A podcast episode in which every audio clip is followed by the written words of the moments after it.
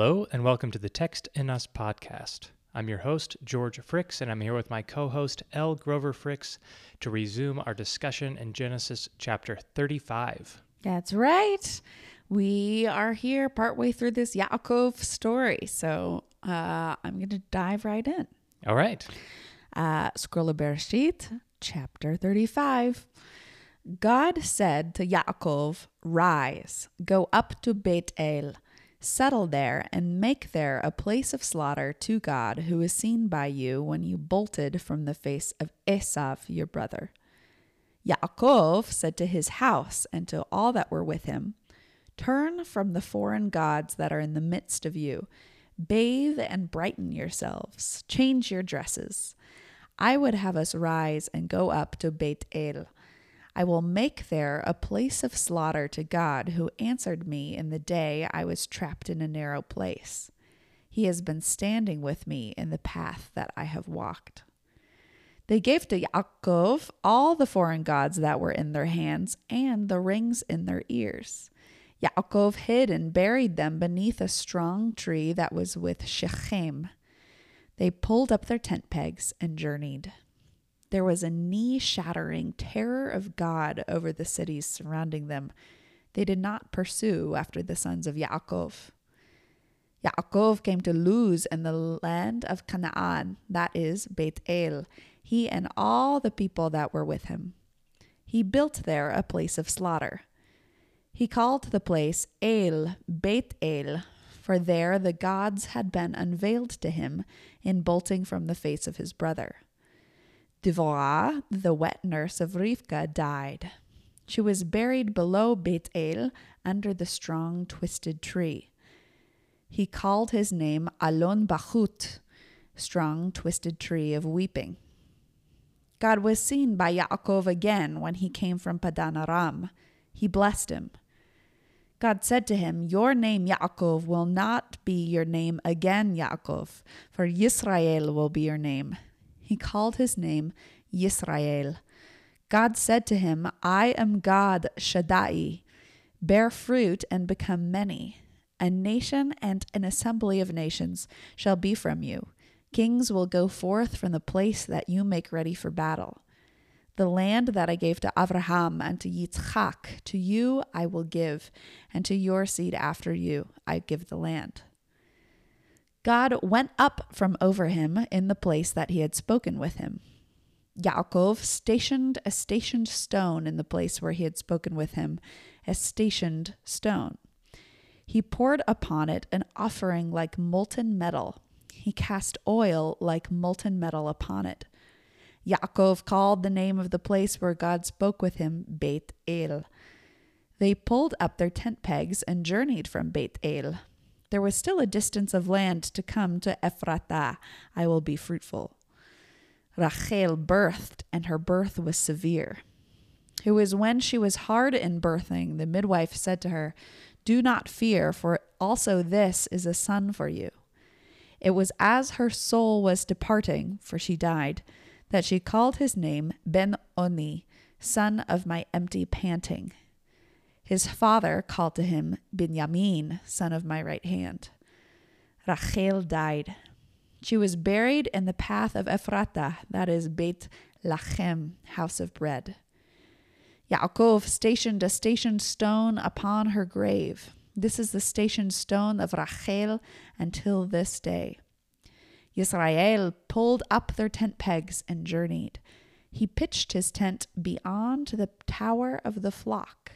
It was when Israel abided in the land that Reuben walked and lay down with Bilhah, Pilegesh of his father. Yisrael, Shemad. There were twelve sons of Yaakov, the sons of Leah, the Bechor of Yaakov, Reuben, Shimon, Levi, Yehuda, Yisachar, and Zavulun. The sons of Rachel, Yosef and Benjamin. The sons of Bilhah, ten servants of Rachel, Dan and Naphtali the sons of Zilpah, and servant of Leah, Gad and Asher.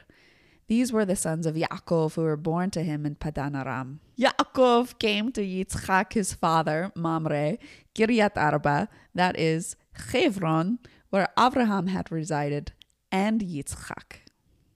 The days of Yitzchak were 180 years. Yitzchak breathed out empty and died. He was gathered to his people, old and abundant with days. They buried him, Esav and Yaakov, his sons. This is the word of the Lord. Thanks be to God. Yeah. All right. Uh, a lot of things happening in this chapter. Uh, I mean, we say that pretty much every time because boys, there are a lot happening and There is. pretty much every chapter. But here I feel like there's chiasms going on. There's lots of interesting repetitions. hmm There's drama, Yeah. everything you could want. A random reminder of who all the sons are. Right? Right. And I don't think it's that random, and I'll talk about it when I get there. well, of course. Um, it's never random, but it feels random to, you know, It feels very. someone There's a, reading in a narrative way. it does. It feels random. There's a couple of, of things in here that are like, wait, wh- what? Right. You know, and it just keeps going, and you're like, uh, can we go back? Uh, Yeah, and right? it doesn't. Like and Reuben. so yeah and so uh, i think there are some interesting things there that i'm excited to talk about um, Great.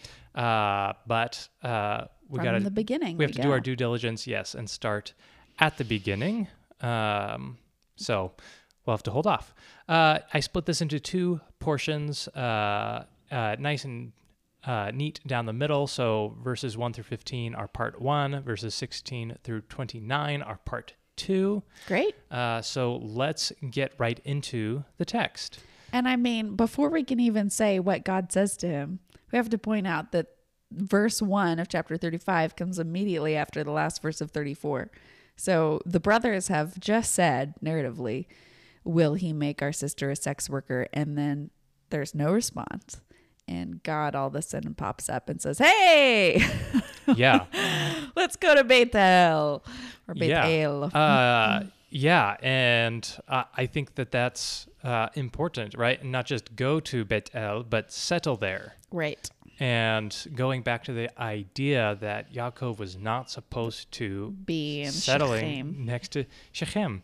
And uh, Right. if we look at this chapter, uh, there are some mirrorings here back to the calling of Avram, Okay. in that God calls Avram to go, and he, in verse 12, uh, is in a similar similar location. Uh, he he uh, arrives in the land of Canaan and crosses into the land from the east of Shechem Okay. right? There so same locations, and they both end up going to Bet El. You know, there's a tradition that you're going to just walk in the path of your ancestors, whatever that was, and hopefully there's points that you can redeem along the way. So, those kinds of specific parallelisms, even though sometimes, especially with you, when you find such great things, I feel like we're playing George's parallelism bingo. Like, is it going to be Eden? Is it going to be Lot? um, this I week, mean- it's Abraham. Yeah, yeah. It's this week. It's Abraham. Uh, And I think that the parallelisms that you find are totally true and totally there and totally in the text. So I'm excited to learn more about them. I'm just saying it makes sense because, based on that belief that we walk in the steps of our ancestors, it's just not something that American Christianity at all is comfortable with or espouses in any type right, of way. right. So, Well, so uh, yeah, let's kind of discuss a little bit of that. So Abraham in or Avram in Genesis 12 is Mm-hmm. leaving, uh, and who's he leaving? uh, he's leaving behind Lot. Well, he's taking Lot with him, Okay. but he's Oh, leaving in behind. chapter 12, right? Yeah, right, he's right. leaving behind his brother. Oh, uh huh. right? And we see uh, Yaakov here, God saying, when you bolted from the face of Esau, your brother. So Mm. we have this parallel of leaving your brother. We have this calling of God to settle in this land. Um, we have this calling to turn from the foreign gods. Right. Right. Although Yaakov supplies that on his own here. Yeah. Uh, and uh, this bathe and brighten yourselves Yeah. is kind of like a, a, a repentance calling, right? Very much so. So, first, I think it's fascinating that he knows that there's foreign gods. Like, apparently, he didn't know that Rachel had stolen the the little healing figures situation. Mhm. Um, but he does know that we're still worshiping foreign gods. Yeah, the Midrash says that these ones specifically are the ones that they got from Shechem. Okay. Well, look at them. Uh, right Getting when they took all all the stuff and the families, right, and brought them in. Gotcha. Okay, well that makes sense. And then I went with bathe and brighten yourselves, change your dresses. Um because first off the word dresses is all the way through Torah and we usually change it out for something that feels more gender neutral like tunic or whatever. Uh, yeah, garments Right. is what yeah the general translations say. There's a word for clothes more generally. This is specifically dresses, but whatever. That's not the most important theological thing here. Uh, the brighten yourselves is from the root tohar, and it's one of the words that we use in um, the conversation around clean versus unclean. yeah, Um, but sometimes when we talk about clean versus unclean, we really focus on what's making you dirty and gross and bad, and therefore you're unclean, right? And the emphasis is on the sin, or rather, whatever is getting in the way. sure, and we definitely see that in the other translations where there's uh, where they say purify yourselves, be clean, right? It's Right. definitely that language that they use. Right. The picture behind the root tohar has to do with shining brightly like a gem. So it it's not so much the focus on you you've got gross muck on you but rather hey your original identity is something that's beautiful and gleaming and captures the light and sends it spinning out into the rest of the world right and so Like mithril. perhaps yeah the silmarils are within them. No um and so brighten yourselves. Yeah, speaking of garden imagery, i'm not trying to throw out all oh dear all motifs and all theology around clean versus unclean because very clearly that's an important paradigm in the text. Right? However, what, especially when it's right next to bathe and change your dresses, it makes me really wonder if they had developed like a rigorous purification rite or whether it's just like get cleaned up and shine and look look nice, you know? Um, and so that's why I went with brighten yourselves here rather than Okay, get your dirty sins off of you and whatever, you know? okay, yeah. Uh, I I think that uh, potentially there could be some research done into, uh, you know, the cultures and what kind of bathing rituals did they have during this time, Right. Purification rites in general. right? Uh, and yeah, and and and maybe there's something there that would uh, kind of give some light uh, into I that. see what you did there. Yeah. Bring some Uh, light. All right, so he tells them that, which is interesting because they still have a long journey, right?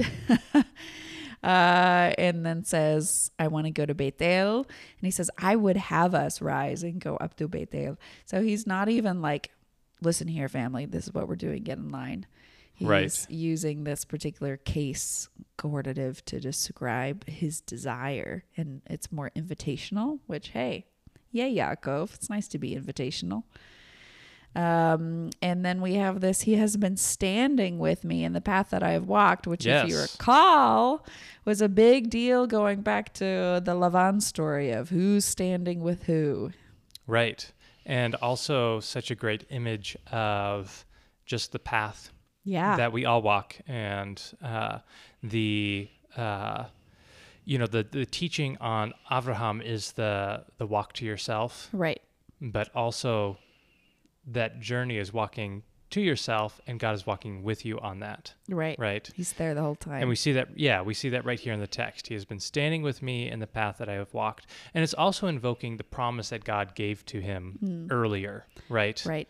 Uh, which we've kind of been referencing a little bit here in the language. God has, anyways. Right. And it's a big, like, a character growth curve from before. Last time he talked to God at length, right, was under the ladder. Right. he was like, Look, if you give me food and you do all this stuff for me, then I'll tithe to you and you'll be my God. But we'll see about you. And now he's s- stating, God has been with me the whole time, which so often is the eventual, uh, you know, place that survivors of difficult circumstances um, land in is being able to being able to see oh Hmm. I, I can recognize that god has been with me. Um, so that's really cool. And it makes me wonder what is it about chapter 34 that sparked this particular you know moment of faith from yaakov? Yeah, I I agree, and I think that some of that is uh, his sons, right?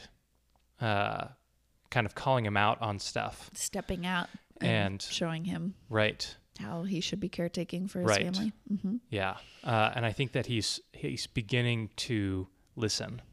That would be great. Um, yeah, and uh, so he takes all of the foreign gods that were in their hands and the rings in their ears, which is interesting Mm-hmm. uh, to think about. That what does that mean exactly? Like, is there some sort of reason that it would say it was in their hands versus just their foreign gods? Uh, and also, why the rings in their ears? Another unusual uh, piece of information. yeah, I have an answer. Do you have an answer? I don't. Okay. Um, so this I like to listen and learn from all sorts of people from all over, whether or not they qualify under the, you know, academic or scholarly heading. Okay. Um, so bear in mind that I have not checked the, you know, the the scholarly dungeon of the different um, places that you can go to to fact check stuff. But I have heard that specifically rings in your ears is about service and if you had given yourself over to serving a particular patron whether that's a human one or a divine one one of the ways that you would mark that is you would go and put your um, ear by the post and then the patron would come and put an awl through it Okay. um, and so, specifically, if they're shirking the patronage of other gods, to me, it's like, yeah, get your idols that you're carrying around and the rings in your ears, and you no longer right. serve them. Your symbols of service. Right. It's pretty cool. Uh, yeah, that is cool. And and maybe even you know if this is including all of the people that they've just brought in, uh, maybe also if that's something that uh, happened post them being brought into uh, the family, right? Because if they're Right. serving uh, Yaakov's household, Right. uh, is is this some sort of an equalizing move?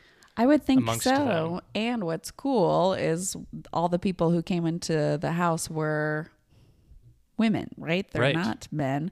And so there isn't circumcision for women, thankfully. Um, but they might, I mean, rings and ears is definitely a gender neutral thing during this time. Um, but giving them something that shows uh, you're not part of that covenant anymore. You're with us. You're walking with us is a very inclusive and cool move. And, you know, um, removing, if it's not just rings in their ears symbolizing service of foreign gods, but rings in their ears uh, that mark service potentially of Yaakov's family. Right. It's also a big deal. Some liberation theology to sprinkle in there. So Right.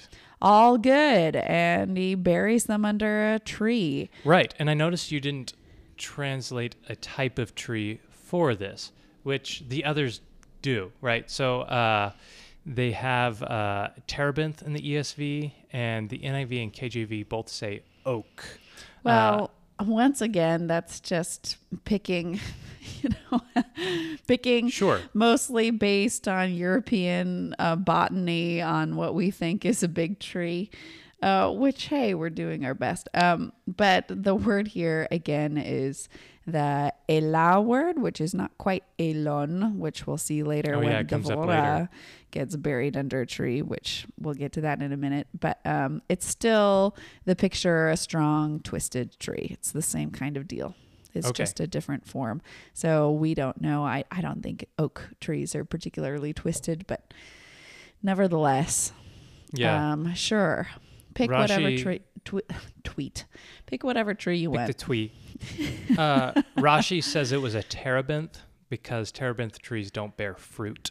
um, okay. And so you're burying the things that bear no fruit Oh. under the terebinth tree. Ba, ba, ba, which I like from a teaching standpoint. But you know, he's just again, like you said, he's clearly just assigning a tree uh, with a, a a purpose. Right. Um, but yeah, Uh, also, by the way, a European tree, which Rashi is from Europe, so right. it tracks. Yeah. So, verse 5 there was a knee shattering terror of God over the cities surrounding them. Now, uh, I went and read, I, I did not read it, it was too long. I quickly skimmed uh, what can only be described as a detailed fan fiction of the battle between Yaakov and his sons and the surrounding cities. Oh my. And uh, the parts that I did read were something else. Uh, and what was most surprising was the level of detail that uh, was in this midrash about uh, the Ways they decimated their enemies. the ways they decimated their enemies. Of Any uh, juicy details for us, George?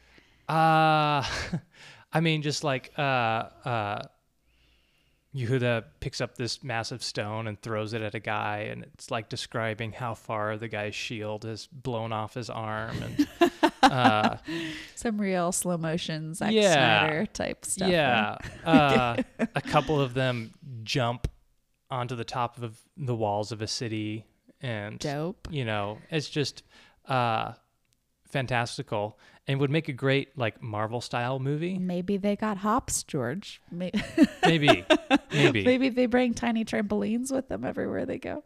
yeah Um, the ironic thing about that to me is it doesn't say there was a knee shattering terror of Yaakov's family over the city surrounding them. And it kind of removes the miracle if the way that, like, this fear that other people had that kept Yaakov's family safe, if it was warranted, then it's not like, you know, a gift from God. Well, you're just running around scaring Sure. everybody. There is a also a very long prayer that Yaakov prays Okay. that God would instill fear in their enemies. Dang. Um, and so Hardcore. that is a part of it. uh, I mean, I guess they did just murder everyone Shechem. yes, and there's a long conversation amongst the other kings about uh, Yaakov and his twelve sons, and the fact that two of them just went and destroyed an entire city by themselves. Yeah, which I mean, of all the ways to gain a reputation, I wouldn't mind so much if our faith community was one that was known by really championing the rights of people who have experienced violence and that people would be concerned about perpetrating violence if, you know, um, there were such consequences. But alas, that's not the world in which we live. Right. Yeah. Uh, so that happens, uh, and they are not pursued. They aren't. Um, they come to Luz. Yeah, uh, we come to Luz in the land of Canaan, that is Bet El. Again, that's kind of referencing, in my mind, uh, it's the same location that Avram comes to. Right. Uh, and he builds there a place of slaughter, just like Avram, Yeah, it also says he and all the people that were with him, which again, is all those inclusive. inclusive, all those women and toddlers. He didn't lose anybody. Yeah. Uh, he came to uh, the place El Beit El, for there the gods had been unveiled to him. I noticed you put a plural in there. I didn't put a plural in there, George. The uh the writers of the text, the spirit of the Lord put a plural The in divinely there. inspired. Indeed, do you doubt that this text is God breathed? Um, so once again, it's been a while since I reminded everybody of this, but sometimes it switches to Ha Elohim and gives this definite article, which only comes before a title, um, and that title is plural. And in my opinion and suggestion, if you went more on this, and um, certainly I'm not a polytheist. Um, I nearly said polygamist. I'm not that either. Um, but shout out to the Bible Project. They've got a great little series on spiritual beings in the Bible, and they have a breakdown of why they think God is called Elohim out of Ha Elohim. And we've seen multiple times in the story, um, Yaakov is kind of an angel magnet. He sees them everywhere he goes, practically. That's an exaggeration, but he sees them at random points along the way, ends up commanding them last time he ran into them.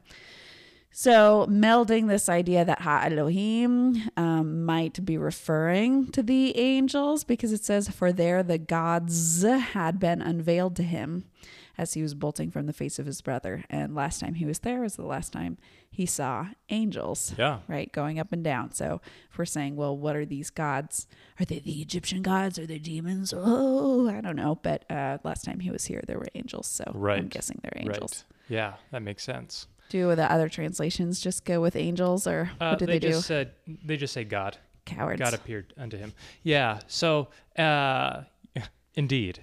Uh, so speaking of chiasm structure, we have a chiasm here. I'll point it out real quick uh, in verses one through seven. Uh, in that uh, verse one opens with the uh, going to Beit El uh, when God uh, appears to him, and here in verse seven, he called to the place Beit El, and the gods had been unveiled to him. And working our way in, verse six, we have all the people that were with him. Verse two, uh, to his house and all that were with him. Uh, verse 3, I would have us rise up and go to Beit El. Uh, verse 5, they pulled up their tent pegs and journeyed. Uh, and in the center, uh, we have they gave to Yaakov all the foreign gods that were in their hands and the rings in their ears. Nice. Um, Works for me for a center. yeah, so We Uh, also have the parallels, the parallelism though, of the strong twisted tree twice. Um, Right. That the idols get buried under, and then Devorah gets buried Yes. under. yeah, uh, definitely. And speaking of Devorah, Yes, her name means honeybee. By the way, I forgot to say that um, while I was speaking. right, this is the first time we see her name in the text. We do know that she came from Syria with Rivka because it specifically says that she loaded up her wet nurse, and we commented on that back then. Right, That- back in chapter 24. right. Uh, but it doesn't provide her name. And it's also interesting that she's mentioned here at all because how did she get here? Hmm.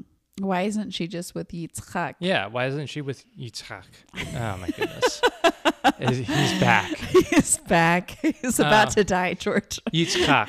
You're about to be put out of your Yeah, misery. but then I, I have to live with the fact that I couldn't get his name down you got before it he died. sometimes. I got it. You know, I practice this in the car when I'm driving by myself. And I get to the point where, like, man, I'm doing so well. I've got it. I've said it like five times in a row, and it just kind of fluidly, you know, Yeah. Yitzhak. That's great. Uh, and so here we are. It's all right. It's the thorn in your side that shall not be removed. Yep.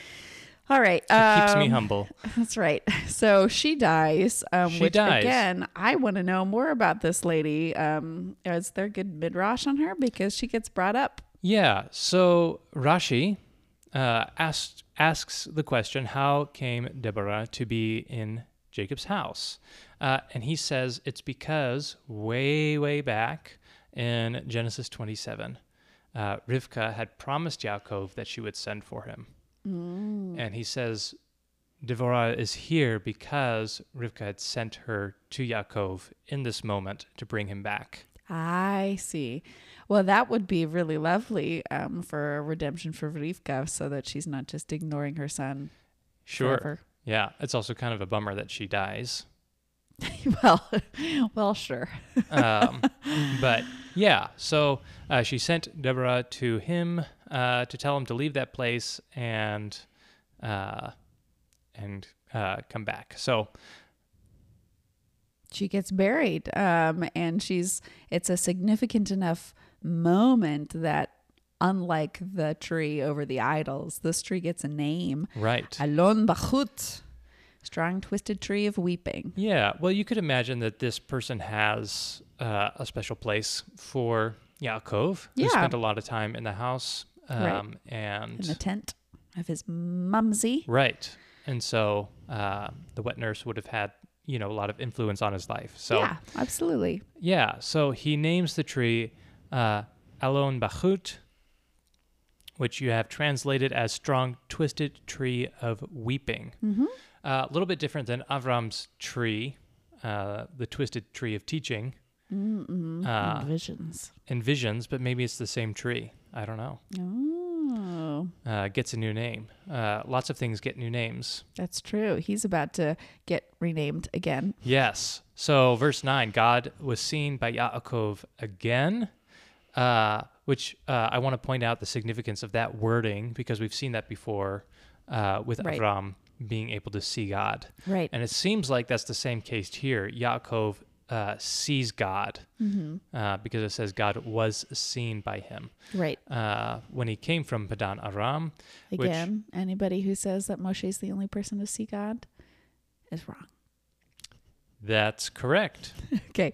And then he blesses him, You heard it here first. which this guy gets just a pile of blessings through He does his life. so many. Yes. I mean, he's he needs it. Let's be real. he does. He's lost a lot of people. I just think it's significant because typically in our hashtag blessed culture, we think of blessing usually as being like happy little gifts from above or just like nice words. Yeah. Like, I hope you have a good trip is a blessing for us in our culture. However, blessings, as we've seen in Tanakh, are big, prophetic, destiny changing utterances. Right. They're not just like insert nice words here. There is something specific that is given to you to alter the shape of your destiny, which is pretty important when we get to things like the Beatitudes, right? But Right. um, but so he gives it to him again, presumably because he has not been walking as Yisrael. Well, and this one mirrors the uh, name changing of Avram, Mm-hmm. uh, more specifically than the previous one, and uh, the uh, uh, Previous one being the weird one, angel Yes. Story. Yeah, the weird one. And the rabbis point out that this one comes with a commandment from God in that Mm. Yaakov will not be your name again, Mm-hmm. uh, which is a great, you know, if you're into the ransom captive theology, Ooh, uh, it's a good one yeah. uh, for that. You will never be in this place again. Mm, I'm, Um, I'm into ransom captive theology, George. Uh, great. So for Israel would be your name. So uh, a, a very important transition, like you pointed out. Uh, and we also have a repetition of the Shaddai, which go back to whatever episode that is, where we talk about El Shaddai before. Right. um, and try our very hardest not to sing Amy Grant, but I go over like five different theories about what Shaddai means. Um, Well, I'll really- tell you, Ellen, Oh, boy. because I looked in the ESV and it said God Almighty. Okay. um anyway so go back to that episode. Um feel free to pick and choose from that list of five. Um i would posit that almighty is not one of them but that's fine.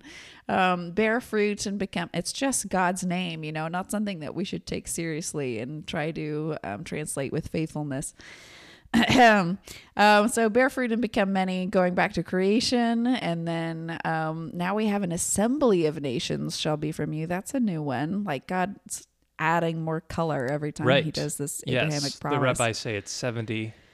okay, And that's, you know, they, they loop that in with the, uh, the other instances of 70 sure, that appear throughout the text with the people of God. elders. Sanhedrin, elders. Yeah, exactly. interesting. Is that a way to dilute the inclusion of the nations in God's, uh, you know, vision? Because while that's a theme in Tanakh, it's not usually a theme of the rabbis to be stoked about. That's a good question. Uh, I am not sure. Uh, Because if they're trying to say each tribe or each like collection that follows an elder is a nation, right. then so, that would be convenient for them. well, so they take a nation and say, well, that's Benjamin because he's not born yet. Okay, well, And then assembly of So, yes. nations. Yeah. So, uh, Yeah. gotcha. Okay, well, kings will go forth from the place you make ready for battle. That's interesting and specific. right. And again, they link that to Benjamin Cool. because Shaul is the first king. Oh yeah. Um, and here's where he's born. So, um, Where does Yaakov make ready for battle? By the way. that's a great question. And I, yeah, Hmm. I'm I- sure somebody knows. Somebody who knows Foreman or whatever. right. Enlighten us. Take the time to email us. Uh, okay, the land that I gave to Abraham and Yitzchak to you, I will give, and to your seed after you, I give the land. God went up from over him in the place he had spoken with him. This reminds me a lot of Jesus ascending into heaven, by the way. Hmm. Like, what? Just kind of, you know, vacuumed into the ceiling. Um, which, by the way, some of the early Christian art around Jesus's ascension is some of my favorite Christian art because it's just like a pair of ankles at the top, of, the the top of the painting. It's amazing. Everyone should Google it. Okay. Those feet. Yeah, I guess. Go ahead. Uh, he poured upon it an offering like molten metal. Uh, oh, yeah. He, so he stationed a, s- uh, a stationed stone. Mm-hmm. Uh, and he does the offering like molten metal. He cast oil like molten metal upon it. This is just like he did uh, the last time when he had the visions of the angels going up and down the stairs. Right. Uh, and uh, so tell me uh, also with the offering like molten metal, Mm-hmm. uh, we usually see that translated as drink offering. Sure.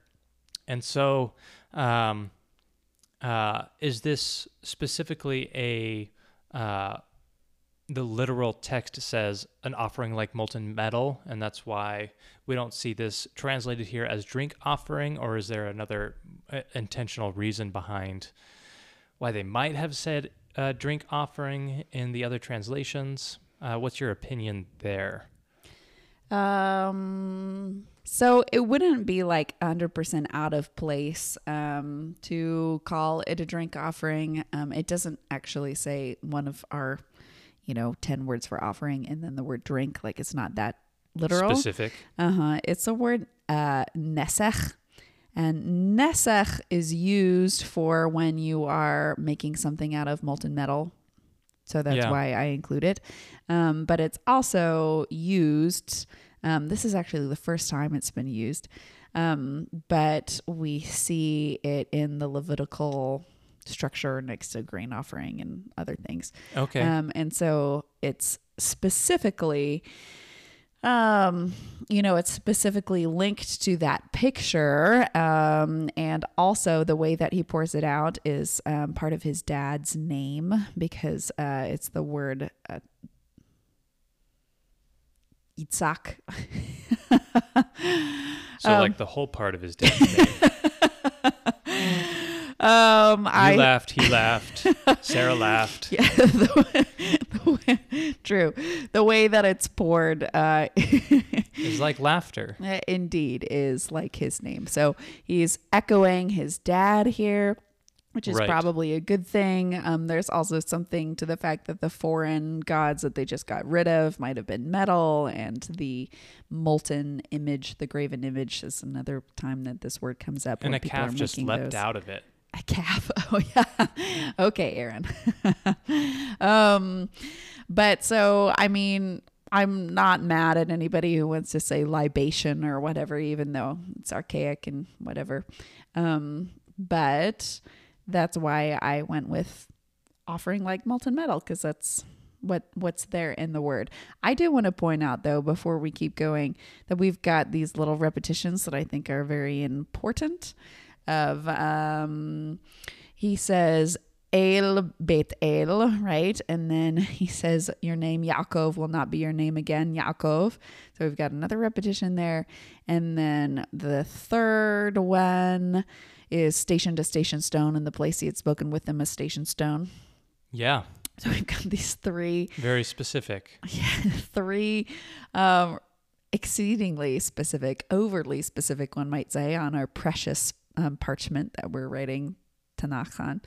Um, and that parallelism would put, of course, in the middle Yaakov.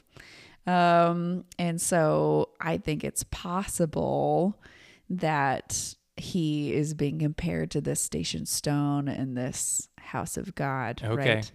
Um, because the parallel between the station stone and Beit El Yeah, before he some symbolism. yeah, that's those go together because the reason he's calling it Beit El is before he pulled made a station stone and poured oil on it, right? So those go together. That happened after the Jacob's ladder story. And now he's in the middle, and so it's almost like a mini Peter story of God being like um putting him in line with being like a station stone before Okay. you were this crooked usurper, heel grabbing, and now I'm giving you a new name. And we talked about possible meanings for that. Um, you're not gonna run anymore, right? That's the theme behind the the hip being broken, um, or whatever we decided really Right. happened there with those Right. joints. And now you are like this station stone, and I'm gonna repeat it multiple times so that we catch it. Yeah. Um, yeah, I think that's totally plausible.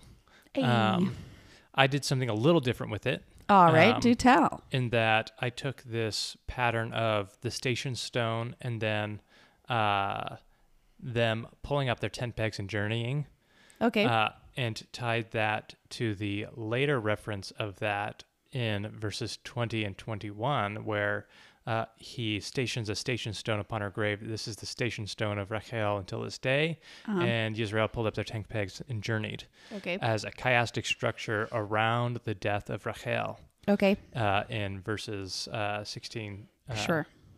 17, and 18, uh, and 19. So, um, but that's getting into part two All right. Well, uh, let's look at it. which is 16 through 29. So we have right here at the beginning uh, that death of Rachel.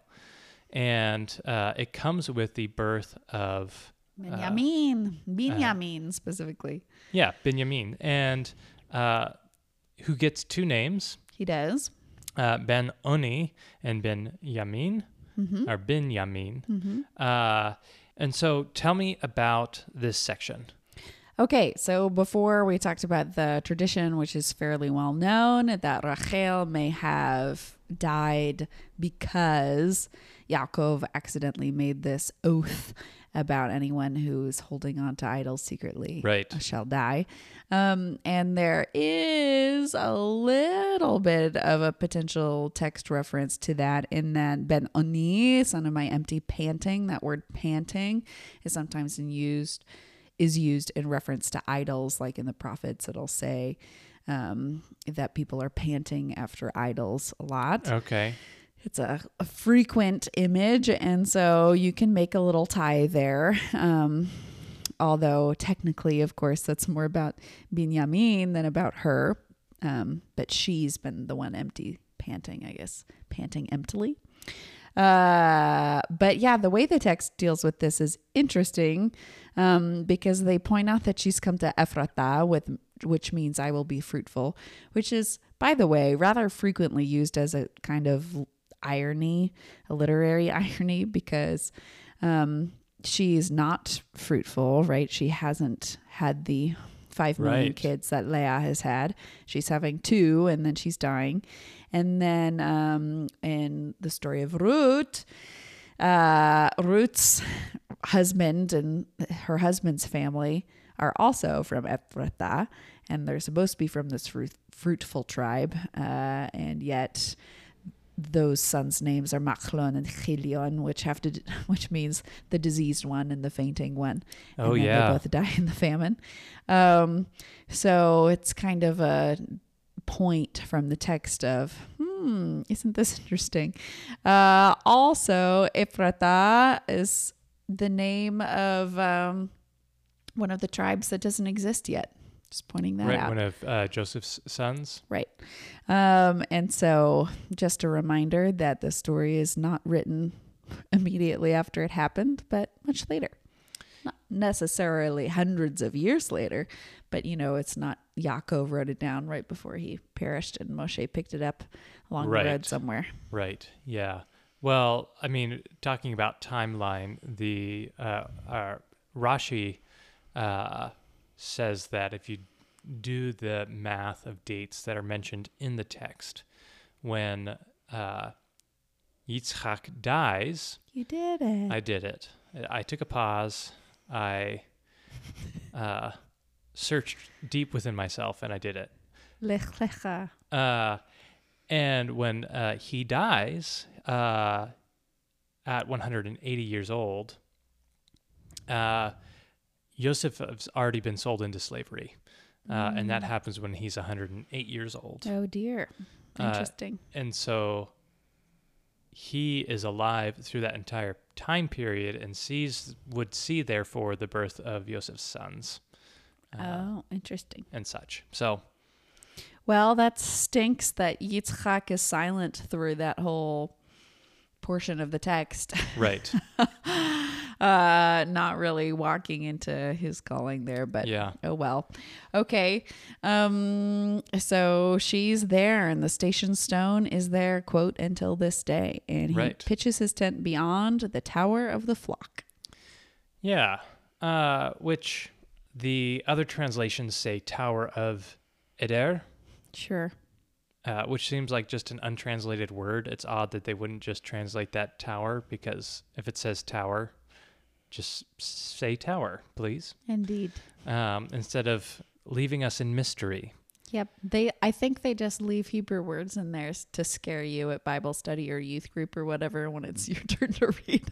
they can't have you get too Right. confident, so they throw Unless in it- some Hebrew. unless, unless it's a name that you really need to know. right? Uh, yeah. Uh, indeed. Okay.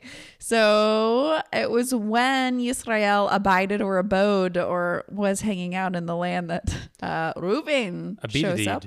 Yes. Uh, Ruveyn walked and lay down with Bilhah, uh, Pilagesh, Pilagesh of his father, uh, Yisra, uh, Yisrael's Shemat. So uh, verse 22 is an odd verse. Uh, and especially in that it directly just flows right into there were 12 sons of Yaakov Little mini genealogy in case we forgot. lists out the genealogy. Uh, so, what do you make of this? What do I make of it? Uh, other than that, Ruveyn needs to calm down. um, yeah, why is this here? Um, Well, the Midrash has a teaching on this, oh, great. uh, which uh, is an interesting one, and uh, I, I kind of I like what they do with this, uh, and I think it makes sense with what we see coming next in the genealogy, uh, and also in the statement Israel Shemad, uh, which seems like a weird thing. Oh. So, uh, I think I just got there. Okay, well, let me let me read this. Spin your tail, George. spin my tail. So uh, this is from the Talmud, uh, and it says, "Now the sons of Yaakov were twelve." So highlighting the end of verse twenty-two. Sure. The fact that the Torah stated the number of Yaakov's sons at that point in the narrative teaches that even after the incident involving Bilhah, all of the brothers were equal in righteousness. Apparently, uh, Reuben did not sin. Uh, well, let me let me get there. So, the, how then do I establish the meaning of this verse? Uh, and it goes on to say, and he lay with Bilhah, his father's concubine. The plain understanding of this verse indicates sin. This verse teaches that Reuben. Um, uh, and here's here's what they do with this. He says this verse teaches that Reuben rearranged his father's bed in protest of Yaakov's placement of his bed in the tent of Bilhah and not in the tent of his mother Leah after the death of Rachel. Uh, and so the verse ascribes to him liability for his actions as if he had actually lain with Bilhah. Um, and so it's not that he goes and lays with his brother's mother. It's that he uh, uh, is protesting the fact that his father has chosen Bilhah over Leah after the death of Rachel. And so he goes and trashes his room. Okay. I do find that compelling um, because I do find it quite possible that Yisrael slash Yaakov would continue to spurn Leah Yeah. and that the boys would be upset about that as they've kind of been our arbiters of justice for a while. And it doesn't say this in the Talmud here, at least that I could find, but I think that makes sense in that immediately after it says Israel Yisrael Shemad. Right. So he, listened to. Listened. Um, I'm gonna offer an alternate to that, but the one of the reasons I'm just gonna cast a little bit of doubt on that nice little theory that nothing untoward actually happened uh, is that in Genesis 49, verse 4, Yaakov is giving his blessings to his sons, and the first one up because he's the Bechor is Reuben, and he says, "You went onto your father's bed, onto your couch, and you defiled it." Um, so it's hard, and it's the same word, which is what I'm about to pull out here, is the same word that is used about Dina. Right. So, you know, I doubt that he got up to, you know, that much trashing that he, Sure. you know, did something gross to the bed, but it, it seems pretty specific. Um, Right. well, yeah, and uh, that was mentioned in other midrash. Right. This is just one interpretation. There are other midrashes that go with the other interpretation. Great. Um, Okay, here's the way I want to spin it. Why is it right here? I want to say it's right here because Genesis 34 is right before this part.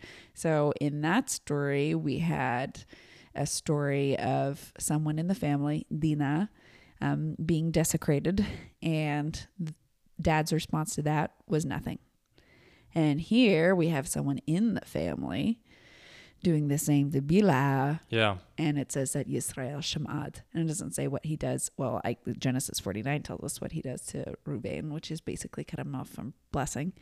Um, he does not give him a lovely prophetic destiny. He says, "You will no longer excel." That's not. That's just the NIV. That's not my translation. But you know, you will no longer be successful is not a good blessing. So he shem'az, he actually listens, he attends to the problem. That's a big deal for Yaakov. So I think that it's in parallel to that, and that's why it's shoved in here after um, Rachel's death. Yeah. The Midrash also says that when they read this text, they don't translate specifically that verse because they don't want people who don't know the text to. Um, Know what Reuven did? n- yeah, exactly. Huh. You know, there's a lot of stories in which God's people don't come out looking that great. So it's kind of funny when we want to hide one specific one. I mean, I guess there's not that many stories about Ruveyn in the text. So maybe if you're from the tribe of Ruveyn, it super sucks if the only time your patriarch shows up, he's up to no good. Um, so I can see some honor culture happening there, maybe. But uh, and then I think that the twelve kids are listed here because Yosef and Benjamin are finally there, completing our twelve tribes. Sure, you got the whole thing. Well, kind of twelve tribes because it's really going to be Yosef's two sons. But details. Yeah. Um, and so uh, Yaakov comes to Yitzchak, his father, Finally makes it to And- Mamre. Right. And they buried him, Esav and Yaakov, his sons, after his death. So there's this uh, final reuniting of the sons. Right. Um, Working together. Yeah. Uh, the one midrash uh, uh, from uh, Rabbi Levi said, In the hour of the ingathering of Isaac, he left his cattle and his possessions and all that he had to his two sons. Therefore, they both rendered loving kindness to him, as it is said, and Esau and Yaakov, uh, his sons, buried him. Hmm. So they extend an extra redemption in that Yaakov still blesses both of them with dividing the house. Hmm. Interesting. Well, I don't see that here, but that would be nice. Well, he said that's the reason that they're both here together, burying him. Not that they're good sons, because they're there for stuff. Um, I do want to draw attention to the way that death is talked about in this chapter, where three people die. Okay. Um, we don't see anything about Devorah's death that tells us anything about the biblical understanding of death, it just says that she died. However, when Rachel died, it says, as her soul was departing, as her soul was departing, yeah. comma, for she died, comma. Um, so if your team annihilationist, you know, that's fine. But where's her soul going? Do tell. Tell me. Where's her soul off to? That's interesting. Um, and then when Yitzchak dies, he breathes out empty, um, which is something that we've seen when other people die, is this idea of the body being empty. He's gathered to his people, old and abundant with days. And again, we have this ancestor imagery there gathered to his people, which sometimes we try to make very specifically about, like, well, that just means that he went to the crypt where everybody else was buried. Um, however, the only other people who were buried by the oaks of Mamre are Abraham and Sarah, right? And it also says that Abraham was gathered to his fathers, and there is nobody else in that cave. So, just interesting little thoughts on death. Yeah. It's nearly October, right? Yeah. This is our Halloween episode. a whole month in advance. Well, no matter what being gathered to his people means, Esav and Yaakov have come back together. That's great. I envision it being slightly awkward because last time Esav and Yaakov saw each other, Yaakov totally lied to him and Right. said, Yeah, I'll catch you in Seir at any moment. Right. And there's no transition here into how that went. There's no, you No know, small window. paragraph. Yeah. Yep. Mystery. All right. Well, next thing we have coming up is a lengthy, repetitive genealogy of Esav. So don't want to miss that, folks. Right. It's time for some listener questions. It is time for some listener questions. It's been a while, so it's about time. Indeed. They've built up. They have. I've got a stack. Uh, all right. If you have questions, you can find me at ellegroverfricks at gmail.com. This has been the Text and Us podcast. Thank you so much for joining us, and we hope that you will join us again next week for Genesis chapter 36. Woohoo! Bye.